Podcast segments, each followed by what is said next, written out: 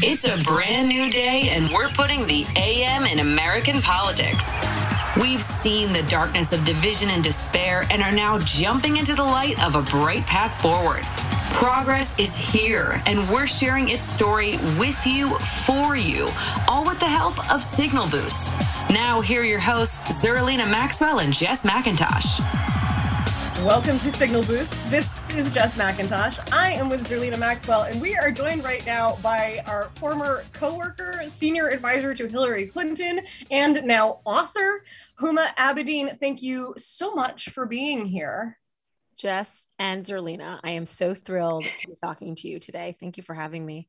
Well, we're just I'm so happy to have you. Reading your book and hearing your voice and the fact that you're telling your story now after all of this time is just it's remarkable and it's exciting. And as people who have you know followed your career pretty close up and also from afar it's just really really nice to see you sort of stepping into your own story after hearing people talk about you for so long. So i guess I, that's my first question is as, someone who has attained that level of privacy despite being a very publicly known person what why write a memoir? Why why decide to to do this for everybody else now well you know as i'm on the tail second you know the second week of my my book tour i've i wake up every morning and i feel a lightness of being and a liberation and sort of a joy really um, talking about my story which is which was something i hadn't really anticipated. You go into this process writing a book it's like you know bringing a baby into the world and you don't really mm-hmm. know what it's going to be like on the other side. And you know zerlina's nodding because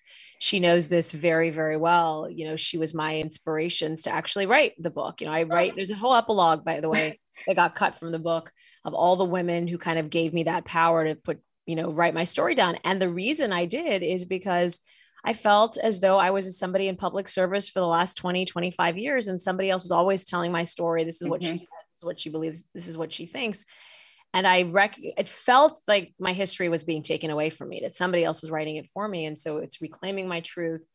And I loved the writing. I loved writing. I loved the process. And now that it's out in the world, I'm really, I'm really happy to share, share my story. I mean, one of the things that's so cool is um, how personal you get. Um, and, you know, I think that understanding who you are through this, even though we, we worked you know it, with you on the campaign obviously you were you were with the principal you were with uh, hrc so so so just really understanding how the world through your eyes is i think something that i gleaned a lot from.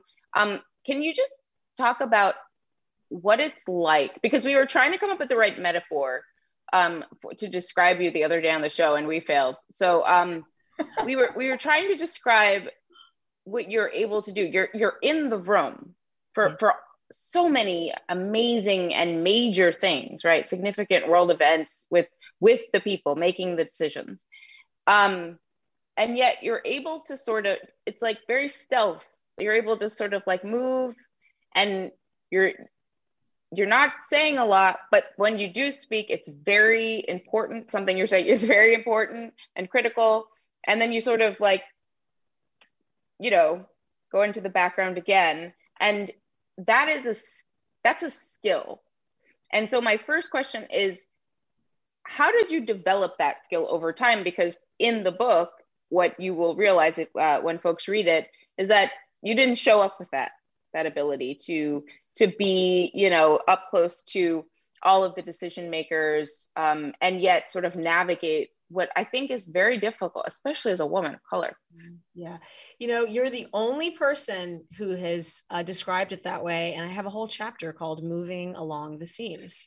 Mm-hmm. And it is something inspired by my father. And, and, and I, and one of the reasons, so two things. First, in terms of witnessing history, kind of being in the room, being um, uh, uh, a witness to some of the most incredible things, both good and bad, that have happened in our country over the last two decades. I tried when I approached writing this book to not be telling people. I tried to show people. It's a show, not tell sort of experience for me. What was it like to be on that airplane? What was it like on the inside of the State Department as we're, you know, debating these meetings about how to, you know, how to respond to things like the Arab Spring? And I, I hope I have done that. I mean, I've sort of I try to say this as humbly as possible. Is like this is these were the stakes these were the decisions we had to make. This is how hard it was. And these were the decisions, these incredible, whether it's Barack Obama or Hillary Clinton or John McCain. And, and I try to reveal their humanity and try to just show, mm-hmm. you know, frankly, in many cases, you know, what incredible leaders and humans they were. How I got that skill, I actually, and it is why the book starts with my family. It starts with my father and my mother and the his, you know, my father always said, Your eyes are at the front of your head for a reason. It's to look forward, that it's important to understand history, but so that it can inform decisions and choices we make for the future. And he grounded me. My, you know, my father was diagnosed. My, I, product of immigrant parents, Indian father, Pakistani mother, came here pursuing the American dream. Boy, did they get it!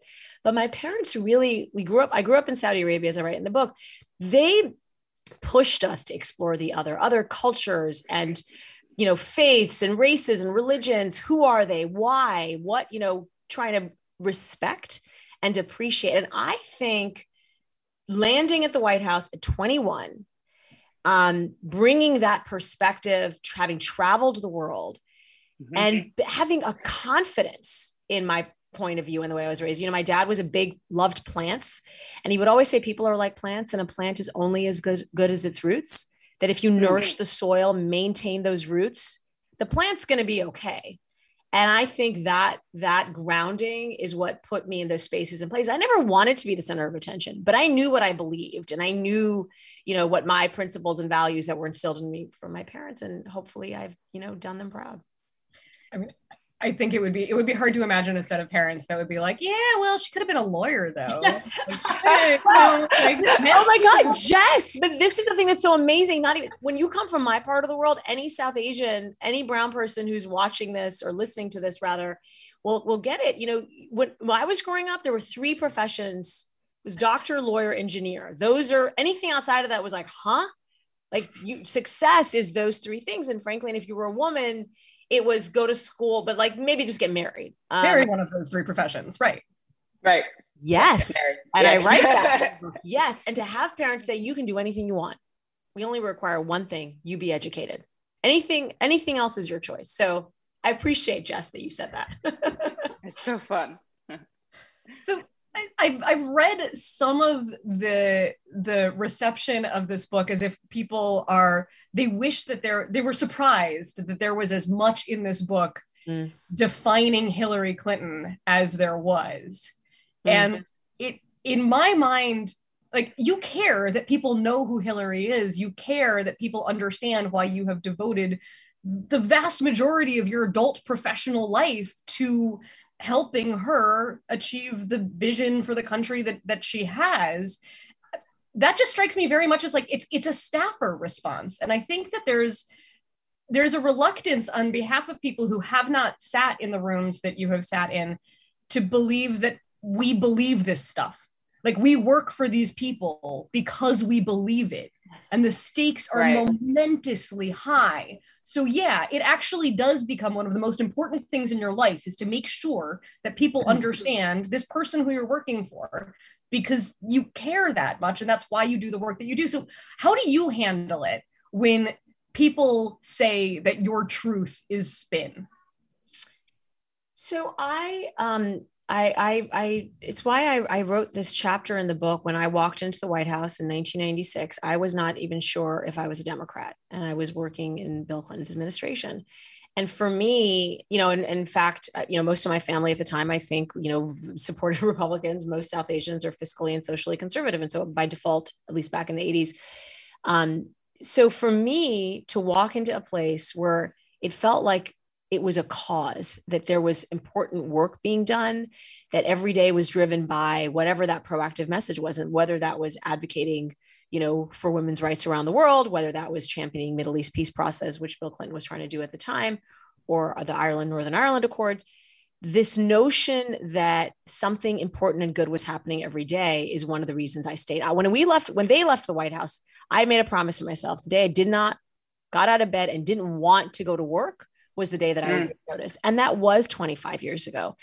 And even, you know, even this idea of, of, of how, you know, how to participate. Well, there's plenty of other professions that you can do, but to walk into, you can't describe it. Both of you know this, the feeling you have when you were walking into a campaign event, whether it's a town hall, a coffee shop in the middle of America, you are carrying people's hopes and dreams and aspirations and fears. The responsibility, first of all, it is a, the most incredible goosebumpy experience, but mm-hmm. the the responsibility that you feel that's a hard thing to shed when you've made a commitment to public service. That's why I end the book with my belief that as much as I have gone through, that it is such a worthy profession, that there is a possibility to do really good and great things. And so if people experience it as spin, that's what they're taking away from it. I when you close this book, I hope well some people will take away. I mean, we the oppor- we lost the opportunity to have one of the the most extraordinary presidents this That's country ridiculous. would have ever had. She was not just the most qualified woman to run for president, she was the most qualified person, full stop, period. And it's hard. Why do you think they want, were trying so hard to take her down? Because she did pose a threat and her gen, her brilliance, but her gender, pro, pro, you know, posed a threat. And you ladies were there. I mean, witness know, how hard this was. yeah, I wrote in yeah. detail in 2008 and yeah. 2016 and 2000 how hard it was. How every day it was a hard, higher and higher wall that we had to overcome. Yeah. So it, it's so fascinating to hear you say that because one of the things I think a lot about um, is the idea that because people want there to be like some other version of Hillary Clinton that they have in their minds, right? And and it's just not the person.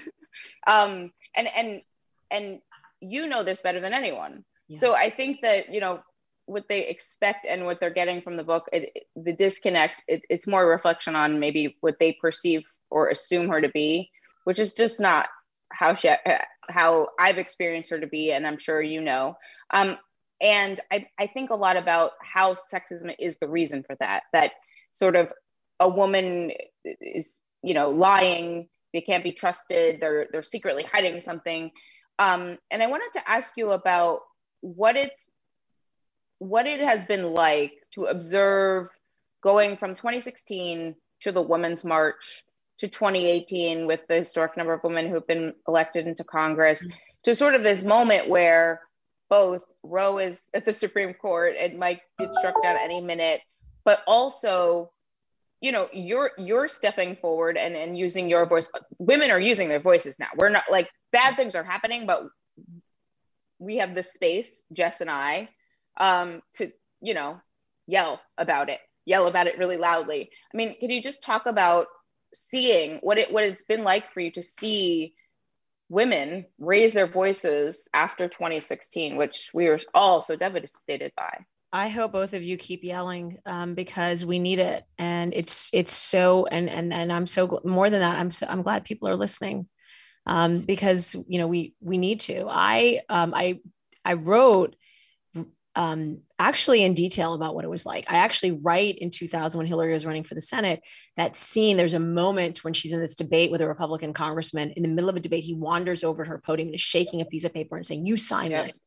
And back then, you know, it was my first. It was actually my first experience of what w- women were up against in politics. Like real life. And we were, we had no idea what it meant. In that moment, we actually thought it was bad. We thought, oh my God, he's going to look strong.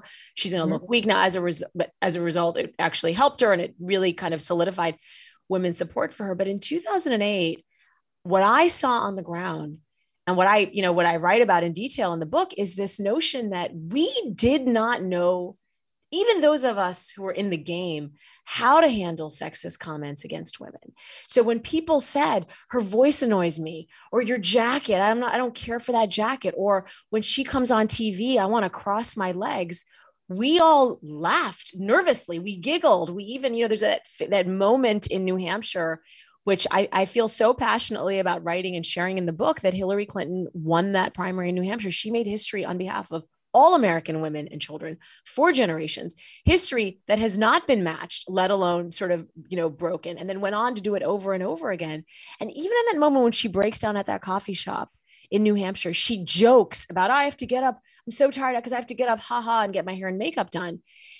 And, and so by the time we get to 2016 and the constant I want her jackets longer. No, I want them shorter. No, does she ever make makeup person? Everyone had a different opinion. And so I, I, the two stories in the book that really, you know, stay with me, which is why I write them, is being called by somebody who wanted to give her some media training and said, Well, and I said, Well, give me an idea of who she should be like. And the answer is, well, her husband. Okay, great. Give me another example. You know, President Obama. Excellent. Except have you okay. forgotten the fact that both of these people are men, extraordinary communicators, but they're both men. Right. And whenever I tried to find out who was the model who was female, there was none because she is that model. She was the precedent for everybody else. And it was impossible. And one of my final straws is when this media consultant said, you know, she always looks angry when she's speaking. So maybe you put a picture of her grandchild on the podium so that when she comes on stage, she'll look at something that makes her happy and thus she will be happy. And I want I just bit my tongue thinking, would anyone say this to a male politician? When a male, I described when I first met Anthony, he was always yelling and screaming, but he was never described as yelling and screaming. He was described as a passionate advocate for his constituents. I'm sorry, my jaw is still on the. I know, I know, I know. Yeah, like yeah, radio, so you cannot and, see and, that we and, are just and yeah. it is why I chose to end the book because I want to look on the bright side always. You know, 2016 was so devastating for half this country and for, you know, and I believe devastating for 100% of women in the whole country, whether they, they, half of them didn't realize or not. Yes, even when women voted against their interests. To look on the bright side, yes. The moment the the women speaking up and saying enough is enough we are at the table. Our voices will be heard. Now, I think we need to not lose that enthusiasm because the reality is men are still in places of power. They still hold most of that space. And the only way to change that is continuing to push and represent. And I do close the book on our vice president who made history, mm-hmm. who is a phenomenal woman. And it annoys me when I read the things that people say about her. We should be championing every single thing that she's doing and supporting her. And to me, it's why, you know, I'm raising a nine year old boy. And for me, it is about we just have to fundamentally change how we subconsciously think. We have to stop being afraid of women's power, both girls and boys, as we raise this next generation of human beings so that we can have women leaders at all levels president, executives, Fortune 500 CEOs, everything, just changing it systematically. Absolutely. Jess, you you have a question? Or you sure, want me to I go? I wanted to ask about the. Uh, I I thought I was going her mouth is still on the floor. you're no, still I'm, you're still on the media. The grandkids make the grandkids. her happy. Yeah, like yeah. okay, no, wow. I I did, I did have a real question, which is about the title. The title of the book, which we actually haven't said yet, is both oh, yes, and. Yes, yes, um, and and I had questions because it's such an enigmatic title. So what what did it what did it mean to you? Why was that where you wanted to put the focus? We went through many titles. None of them felt right, and the minute both and came into conversation, it felt right to me. And it is because um, I do feel as though we are increasingly living in an either or world.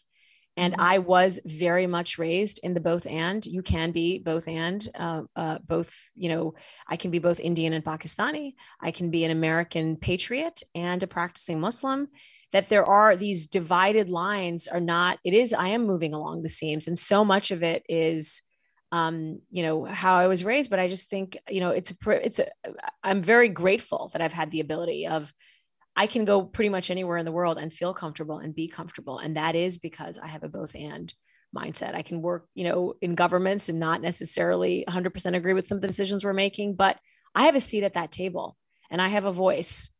And that voice is listened to and respected and represented. And I felt that way the middle the, the minute, you know, as Zerlina said earlier, there were not a lot of brown girls wandering around in the 90s, certainly in the White House. And there were almost no, no Muslims that I knew of, rather. And so to have that seat at the table and to know people were listening to, you, to bring a different point of view and to be deployed. I mean, I was sent all over the world to Arab and yeah. Muslim countries. I Bill Clinton asked me to come to Camp David, a 24 year old at you know the Camp David peace talks in the closing days of his administration. They saw that different perspective.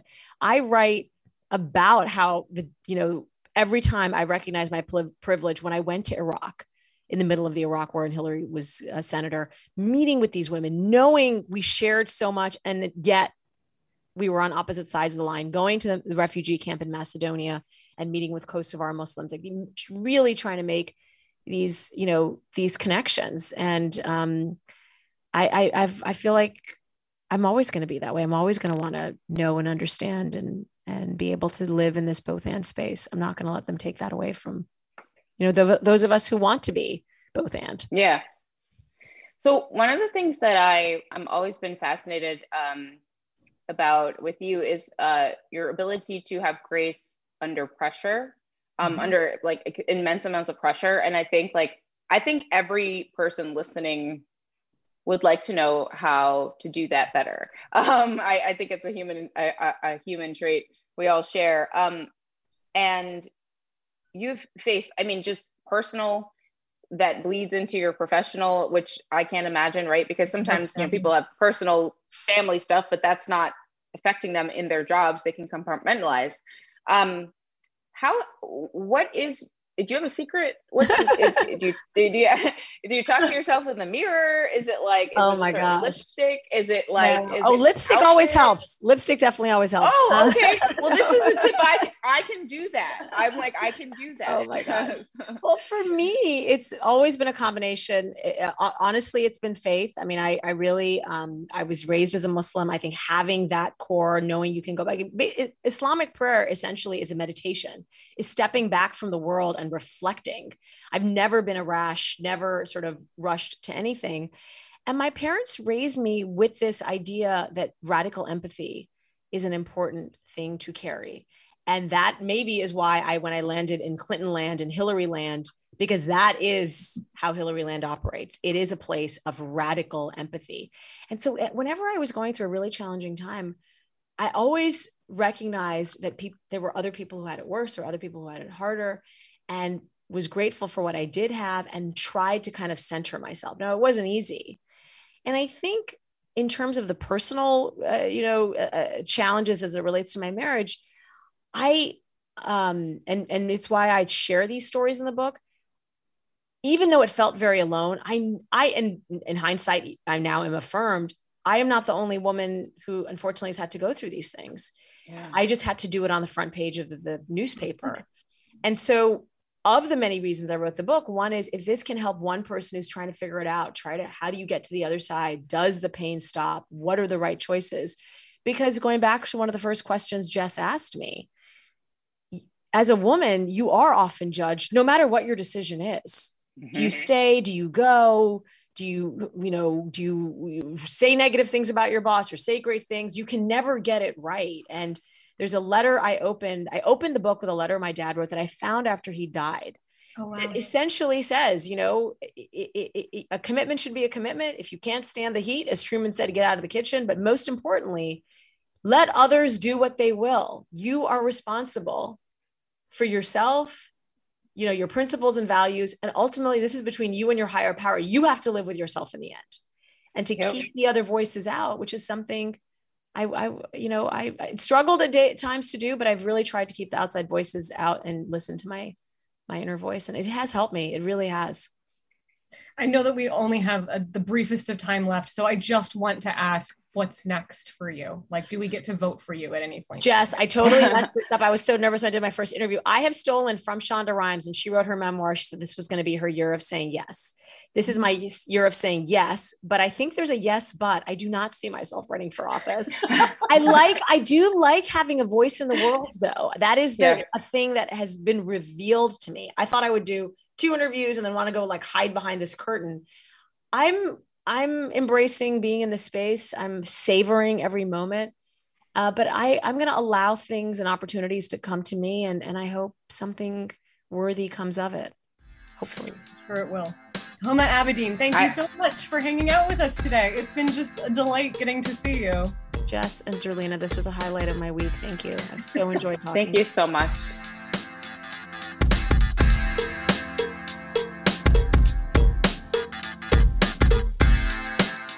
We'll be back tomorrow with another Signal Boost podcast. Thanks for listening.